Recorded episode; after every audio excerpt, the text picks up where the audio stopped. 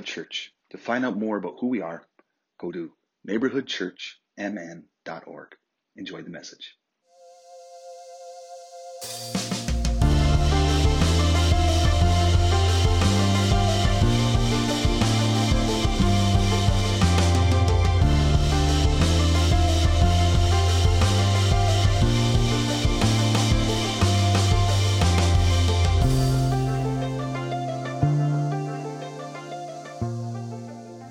All right, how's everyone doing?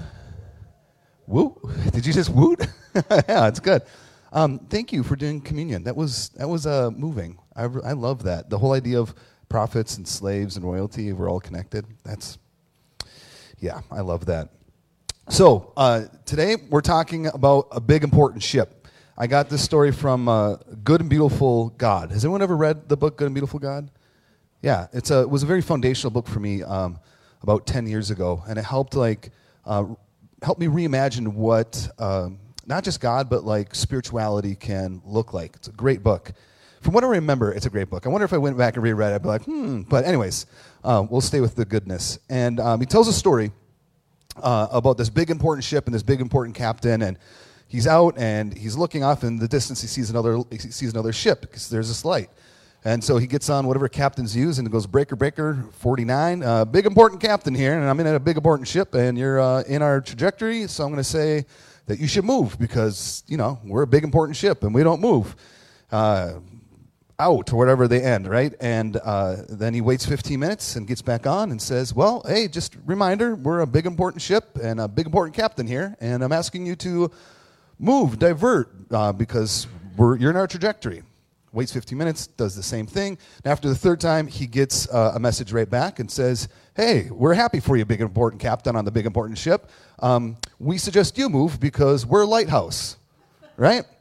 And there's a way of a way of showing up in the world of where you're the big important ship, right? You walk into a room and you have all the answers, and everyone should move for you, and you have the better stories, and you have the best theology, and the best values, and the best way of parenting, and the best way of love. And the way you operate is people need to like dodge out of your way because I have all the answers. I'm a big important ship. And uh, we're in this situation, right, in our lives of, or maybe maybe it's just me, of where there's some particular things that keep me up at night. Um, two weeks ago, uh, Nikki uh, read a poem from Pixie Lighthorse in our response to um, the Supreme Court talking about women having autonomy over their body, you know, and, and they said that they don't. And there's a lot of people that feel a lot of feelings about that. And Nikki read the poem about rage. And maybe that's keeping you up at night. Maybe it's inflation and trying to feed. Like we have, uh, last night we had, I don't know, 13 teenagers. They made one giant cookie and they all stood around it and were picking at it, right? And so, like, we have to buy a, a lot of food, right? So maybe that keeps you up at night. Maybe it's climate change. Maybe it's finances, whatever it might be. There's a lot of things that keep us up at night. Um, and you could be big, important ship and say, oh, yes, I know what to do. I have all the answers, and let's go change the world. Or maybe you have this temptation of, like, let's just hide, right? Let's just move into the basement. Let's not pay attention to what's happening in the world. Let's just use our privilege of just saying, if I do nothing, I still benefit. I had, there was a, a, a pastor that lives in California that I know, and he's put on his uh, social media saying, "Hey, just so you know, I'm never, you're never going to see me post about um, politics, sexuality, gender, or racism, because I don't want to disrupt anyone." Which I'm like, "Yeah, because you still benefit when you're quiet. A middle-aged white man can just roll on through and say nothing and still get all the benefits, while people of color, women, and gender nonconforming people have to pay those prices." So, how are we supposed to engage? Right? How are we supposed to engage? I would say there's wisdom. And this is why I want to talk about it. How do we actually move forward and not let the rage just identify us, our mental illness identify us, our orientation just identify us? How do we continue to be our fullest self? Because it's hard right now, at least it is for me. There's a lot of fear about going into, like, um, we went to the parade in Shitek and I had to be aware of if there's anyone going to be bringing a gun, right? These are just now normal things where a couple years ago I didn't feel that. I feel this anxiety. So, how can I continue to grow being my fullest self, experiencing this going to be beautiful God, and do it on purpose, right? I would say that there's wisdom. And in the wisdom literature in the Bible, there's, um, I think there's five books like Ecclesiastes, Psalms, and Proverbs. It talks a lot about wisdom. And wisdom is a lot more than just being smart, right? There's a lot of smart people. There's a lot of people with a high IQ that do really dumb things, right? Like really, really, really dumb things. W- wisdom is not about having a degree, that, that could help. Wisdom is not about having receipts, it's a way of showing up in the world. Wisdom is the opposite of big important guy. In Proverbs, they would, they, they talk about um, this is what wisdom looks like, and this is what foolishness looks like. And it's not as binary as that, but in this ancient sacred um, literature, they're comparing, saying, um, what does it really want? Do you want to move in a life of wisdom, or do you want to be a fool? And how do you know? You look at the fruit. You look at what comes out of those decisions, what comes out of your life. And um, in this ancient wisdom, this, this, this wisdom is radically, radically available if you're willing to pay attention. Instead of big important ships says I have all the answers, wisdom says let's slow down and let's evaluate and process how all these things might be connected. That maybe the your truth, right, and what you hold as a value, I don't have to say you're bad, you're evil because mine is different. Maybe we could say, oh, wisdom might say there might be multiple truths all at once. We might be coming at different places. Wisdom allows you to slow down and process instead of saying, Bible says it, I believe it right? Or instead of saying, I've parented, I've raised two kids, I know the, the best way to parent, or I know the, the best nutritional way to move forward in this life. It's like, yeah, for you it might have worked, but it's a lot more nuanced than that. And in Proverbs um, chapter 8, the author is trying to convey what and where wisdom is. So, the, in the middle of, well, in the first quarter of Proverbs, uh, this is what they write. This is Proverbs 8 23.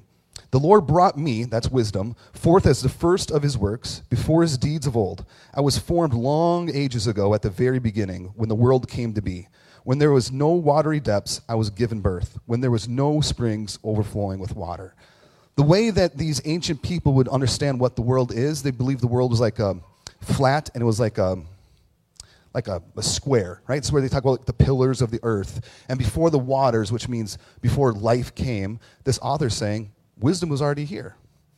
Wisdom has been existing since the beginning of time, which means wisdom is baked into all creation. Wisdom is in the sun, wisdom is in the trees, wisdom is in uh, pretending to laugh at reading the comics that aren't that funny, right? Wisdom is in Chance the Rapper, right? Wisdom is in your body, wisdom is in August, right? Wisdom is in the ground. You walk on everywhere you go, wisdom is baked and is a part of it, which means school is always in session. If we're willing to slow down, if we're willing to take notice, if we're willing to be aware of our body, wisdom is inviting us to participate. Wisdom is inviting us to continue to grow and to evolve. And then, in the beginning of Proverbs, Proverbs 1, it describes that wisdom is feminine. Wisdom is a woman which makes the most sense because women are way smarter and much wiser than men. How can I tell? Um, I once tried jumping over a car while it was driving, right?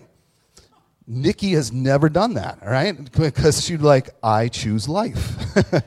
I choose kneecaps, right? men like to take things and, and, so I could pick that up, right? And like, I'll show you how much I love you by picking up. Look at me, right? And I, or what? Ripping a tree out of the ground. Yes, yes, that is, yeah. Oh, man. All right, so uh, moving on. Um, wi- wisdom is feminine, and this is what it, this is what it says in Proverbs 1, uh, verse 20. It says, out in the open, wisdom calls aloud. She raises her voice in the public square. On top of the wall, she cries out. At the city gate, she makes her speech. What, what the author is conveying is that on the city wall where people are coming in and out to do commerce, to see family, to, uh, to worship this God, to uh, do business, to make amends. There is this voice, there is this wisdom, and she is making radically available to everyone. And it's packed with joy, it's packed with beauty, it's packed with freedom and liberation. And she's saying, anyone who wants it, come and find it. It's right here. Do you want it? What kind of life do you really want? It is this um, offensively available. Because if wisdom is baked everywhere we go, then we have access to it all the time. It's not a destination, right? It's not we have to go to someplace. She's saying it's here. But then, right after this, four verses later, this is what she writes, and I love it. Uh, she says, um, Since you disregard all my advice and do not accept my rebuke, I in turn will laugh when disaster strikes you. I will mock you when calamity overtakes you. she's, she, she's, she's not messing around, right? What, what she is saying, she's giving this, and this is part of the wisdom literature. They have like light and dark, good and bad, wise, fool. And they're saying that this wisdom can help you grow and actually move towards what you really, really want. At the same time, you can be big, important captain and say, Yeah, I, I have the answer. Oh, I'm happy for you. Thank you, Lady Wisdom. I think I know what to do with this moving vehicle, right? And she's saying, Great, go for it. If that's how you want to live your life, you know, I'm, I'm, go for it. But it's never going to get you what you really want. And this is what I love about the Bible. And I try saying this a lot because maybe there's some people here, the Bible, and you are not vibing as much anymore. I, I love and find deep inspiration because they leave the messy stuff in, right? Like the Hebrew Bible, it, the Old Testament is not a Christian Bible, right? Just write that one down, all right? It informs the, the person of Jesus, right? And it's, there's a lot of meaning. It is, it is the Hebrew Bible. And they leave the messy stuff in because they're saying, hey, maybe you can learn from us hey, maybe we don't always get it right. How do we know? They leave a story in there about a God who kills the entire human race except one family, right? They leave a story of genocide, sexual assault, um, uh, incest. There's some, there's some horribly, horribly things uh, in the Bible, and they leave it in there because it's not meant to be. Um, do you remember the song uh, "Basic Instructions Before Leaving Earth"? Right, the acronym for Bible. Like that's not at all what the Bible is. The Bible is not a, like a car manual. It is this nuanced, beautiful, messy book to inform us, to help us have wisdom. How do we continue to evolve and to grow? And so she's saying, What is it that you want? Do you want to move this way with wisdom? Or do you want to, like, you know, just continue to be an egocentric, big, important person? And when you do that, she's going to call that foolish. So, I'm going to give you three ways of thinking about three ways to think about wisdom. The first one is, this, is have as much of it as you want. As I mentioned earlier, wisdom is not in the receipts. We love receipts, as in, if wisdom is a destination, we love being able to have a degree. We love being able to have a blog, a platform, right? We love being able to um, be an expert.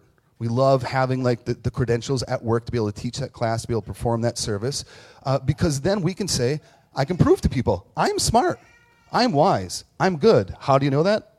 Here's my degree, right? Here's my kids. Here's my me personally, my sculpted perfect body. All right, I'm a specimen. That's how I tell people. All right, it, because then it makes us feel like we're good, and we can rest, and we can hang up our hat and say, "I did it. I'm a really great, big, important person." And all of that is incredibly, can be wisdom in all those things. But when you treat wisdom as a destination, then you can stop. And what wisdom invites us to, to do is to get up and keep going. Even when it's hard, even when we're anxious, even if we have a diagnosis, even if we're exhausted, even if we're excited, even if we're uncertain, wisdom says, yeah, we can do it. We can keep moving on.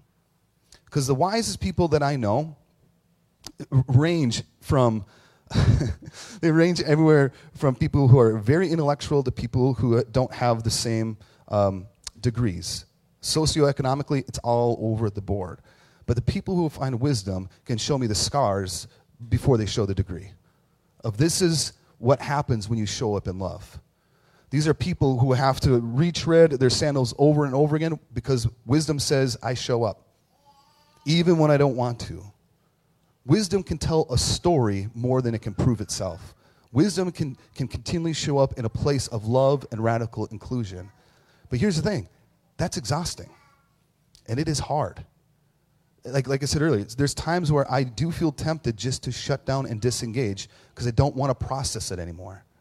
But what wisdom invites us to do is to be curious and uh, there's there's this way of thinking about wisdom. We think when we equate it to destination or we think to IQ or smartness. A lot of people say, well, like especially when I if we're at a place, I'm like, hey, do you want to like Sarah? Do you want to pray?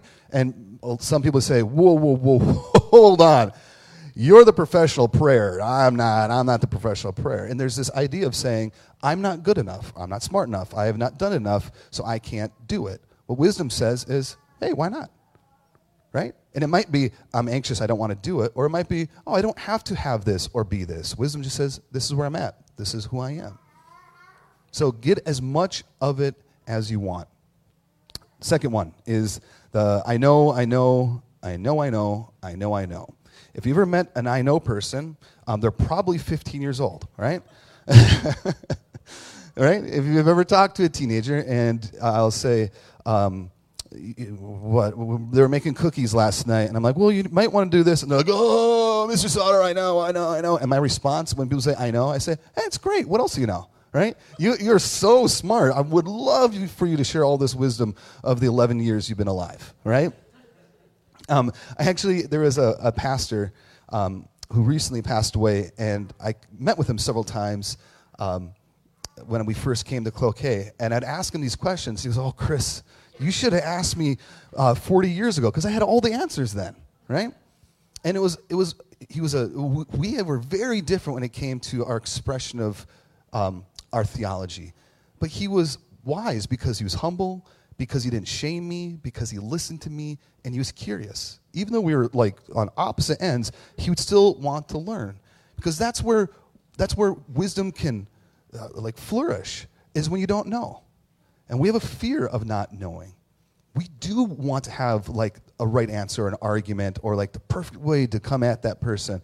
The truth is, love and beauty and heaven itself exist in the space in between people. When I can look at someone not as an argument. Like, have you, do you ever talk to people who think differently than you? Maybe they, they agree with you, but they only listen just to talk back to you? And they're not listening, right? It's, it's incredibly frustrating because you, they're kind of dehumanizing you. They're using you just as a, a way for them to talk themselves. Uh, there's this one person, my friend's brother in law, he calls him a, Seinfeld calls it a one upper. You tell a story and they have to tell a better story, and you're like, okay, and then they have to tell a better story after that, right? It's this idea of like, oh, I know, I know, I know, I know, I know. And when you catch yourselves in the I know moments, Wisdom would say, let's process. Embarrassing story about myself about to come. Um, this past week, one of our kids um, had a, uh, an emotional response um, that is not part of our um, system of values in our, in our home. And so we um, sat on the deck, Nikki and I, and talked with um, uh, this person, and we had this long conversation about how we respond when we have these kind of emotions. And we try to end it by saying, um, Do you have any other questions? And this person said, No, and got up, frustrated because they got a consequence, and walked inside. And then Nikki and I looked at each other, rolled our eyes like, Oh, parenting's so exhausting, but we're so amazing parents, aren't we? And, um, and then uh, that person opened up the sliding glass door because we were outside and said, Hey, Dad, um, I do have one more question. How come when I have this emotional response, right? I respond emotionally to this way, um, I get a consequence. But when you respond to my emotional response in the same exact way, how come you don't get a consequence? Right? And in that moment, I wanted to, I know, I know, I know that I am the parent and you are the child. And I am big important guy and I have the answers and you don't talk to me that way. Right? I wanted to like all of a sudden be like majesty Sauter and um, I'm going to use that word, majesty. I'm gonna, there's a man, um, majesty Sauter. Um, and I, in that, I did feel that rise up. And if you've ever had that feeling of where you want to use your power over people, that's really what it is. And that power would protect me from being embarrassed, protect me from feeling vulnerable, protect me from looking small to my kid. And I, in that moment, said, Yep, you're right. That was a hypocrite of me, and it was a very immature response, and you deserve better. I'm really, really sorry. And it was that aha moment of like what wisdom can do is it can show up and say, Chris, what is it that you really want? You want to be big, important? You want to be majesty Sauter? Or do you want to have this model what you're trying to do for your kid? So have as much of it as you want. Avoid the I know, I know, I know. Um, and lastly is this the fear of the Lord. the beginning of Proverbs and the end of Proverbs, it says the beginning of all wisdom, uh, the fear of the Lord is the beginning of all wisdom. And it has this bookend about fearing God. And I, I don't know about anyone who's watching or listening online. Um, uh, when I hear fear, the fear of God, fear the Lord, um, and I want to be on the record, this is not my dad. So when I'm saying this kind of dad, my dad was never this way. I have to say it because my dad's sitting right here. So, and he's like, wait a second. I had this picture of God when um, uh, the people talk about the fear of the Lord would be like um, a dad coming home, just like rip roaring drunk, and um, the kids be in the basement, and they'd hear dad come in, and they'd have to go hide. And they would have to all talk to each other and say, Remember, we, he found us in this hiding spot. We have to go to this hiding spot. And they sit there and they just hope, they hope, they hope that this God, this angry father, wouldn't find them because then he would he would do violence to them. And then that's how I viewed God of like, I have to be afraid of God. Why? Because I was handed down a theology of a conscious, tormenting, eternal hell. And when you're like 11 or you're 15 or you're 41 and you believe because of something you didn't say or something you might have done or something you may, may thought of could lead you to that, you are going to live in a place of fear and if, if not, then, then maybe you really don't believe in hell. But if you really do, then that's a, a possibility. You're going to respond in a place of like, don't screw up. And then we say, thank you. Like, thank God Jesus came. So God had to kill Jesus instead of me because God hated me. God wanted to send me hell for my sins. Thank God Jesus stepped in line, right? It is probably top three the most evil, toxic theological statements or beliefs that has just ruined generations and generations of people, that have led people out the door of God or a church of the Bible. Because when you start there, then you're saying you're a horrible person. Instead, if you take the story of the creation, that I believe is a story, God looking at people and says, You're good. We start at a place of goodness. This is Judaism, right? This is what, again, Hebrew Bible, Jewish Bible, this is what they believe that you inherently are good. So often we start in chapter 3 that you are some wretched, horrible person. People say I'm sinners saved by grace. Is already saying uh, that identify as a sinner? No, you identify as fearfully and wonderfully made. You identify of, of that this goodness, this God is in you and, and you are in God. When you start at that place, then the fear of the Lord changes. So, what fear of the Lord means is when you have this idea of showing up a place and you're like, oh, I think this is what the experience is going to be. I think this is what I'm going to feel. This is what I'm going to hear. This is what I'm going to eat. And you show up and it blows you out of the waters. Of whatever you thought reality was, you set it aside and you engage with this new idea of reality. Like maybe the first time that you saw a mountain, maybe the first time you went to Grand Canyon. For me, is on our honeymoon, we um, went to Maine, and Nikki's like, hey, we should go see whales. I'm like, oh, it's a great idea. What a wonderful idea. And in my head, if you're going to go see whales, it's going to cost you like $7 to get on this boat, right? And they're like, by the way, it's going to cost you, it was like 100 bucks a person. It was not $20. No, we are not having this argument. Actually, let's do it, right? Big important guy right now. I know. I have all the answers. Um, wisdom says to show you love, honey. You're welcome. Um, whales. Uh, I got lost.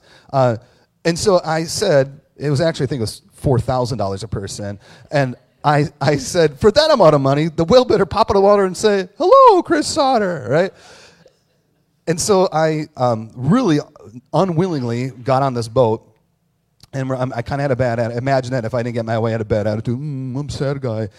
And um, I still remember when they're like, oh, the whale's coming up on your left hand side. And so we look, and it, it, was, it was amazing because I had an idea of what I thought the whale would be by seeing on TV and in movies and seeing in person.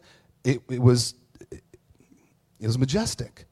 I had, it would, that is what the fear of the Lord is. It'd be like um, Como Zoo. We went with our kids, and you know, you go to zoos and animals just lick themselves, and that's about what they do, or they sleep. That's that, those are two options, right? Lick yourself or sleep. And um, we went and saw the lion, and um, the lion got up and it roared.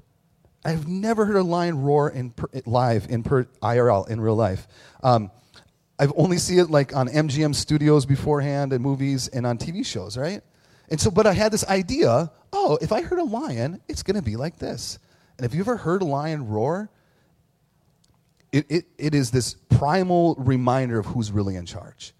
And my body obeyed. I st- it did. I stopped. I'm like, uh oh, right? It's like, I'm in trouble. I'm dead. And it, that's, that's what the fear, that's what the fear does to you. So the fear of the Lord is you have this idea, you have this ratio, you have this size of this scale of, I think this is what God's going to be like. And when you experience the kingdom of God, when you experience the divine, it stops you. Because I thought this is what reality is. And we're like, oh, we don't need this anymore. You put it down. And what wisdom says is, what else don't I know? The fear of the Lord puts you in this place of there is this ever expansive, infinite growing divine. And wisdom says, let's go find out. Wisdom says, let's be inquisitive. Wisdom says, let's have curiosity. Wisdom says, how are all these things connected? And here's the beautiful part when you move towards the fullness and discovering who God is, you can't help, when you have wisdom, also find out the fullness of who you are. Because to experience God is to experience yourself. The more that you move and engage who God is, the more you find about the fullness of who, who you are, and you are worth that journey. You are worth discovering not just who God is, who you are. And that's going to continue to evolve and grow and transcend. Richard Rohr um, has this line, this mantra. He says, transcend and include. The more you experience who God is, the more you can't help but include other people, other ideas, other ways of seeing, other ways of loving. So have as, as much as you want. Avoid the I know, I know, I know. And the fear of the Lord is not something you have to be afraid of, but this opportunity to grow. And neighborhood. If we're willing to do this. Oh, you scared me. if you're willing, if you're willing to, to embody this, to be this, the result of it, this wisdom, the result is always heaven. The result is always the kingdom of God. The result is always love. So, whatever is keeping up at night, my prayer for you, and even as we sing and as you reflect, is how can you take that thing that's keeping up at night and how can you see it for what it is and use wisdom to engage and move and process. Thank you.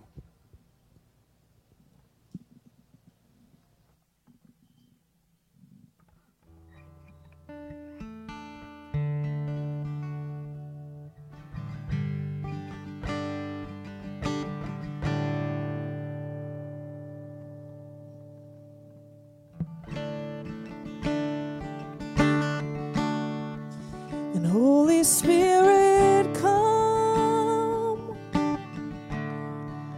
And Holy Spirit, dwell here. And fill this church with love overflowing.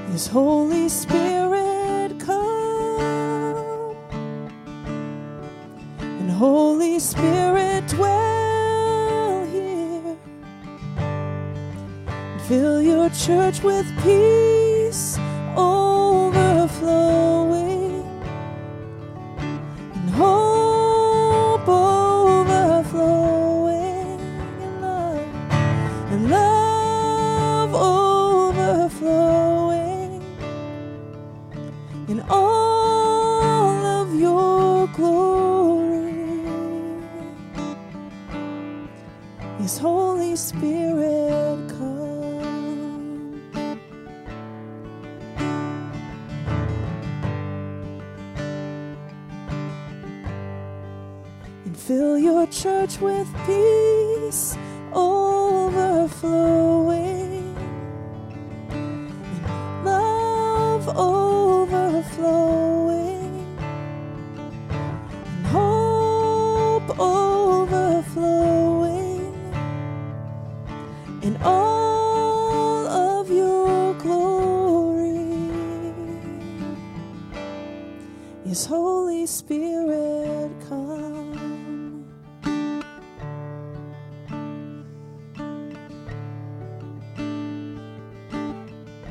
Yes, God, so as we leave this place today, would you fill us with your wisdom?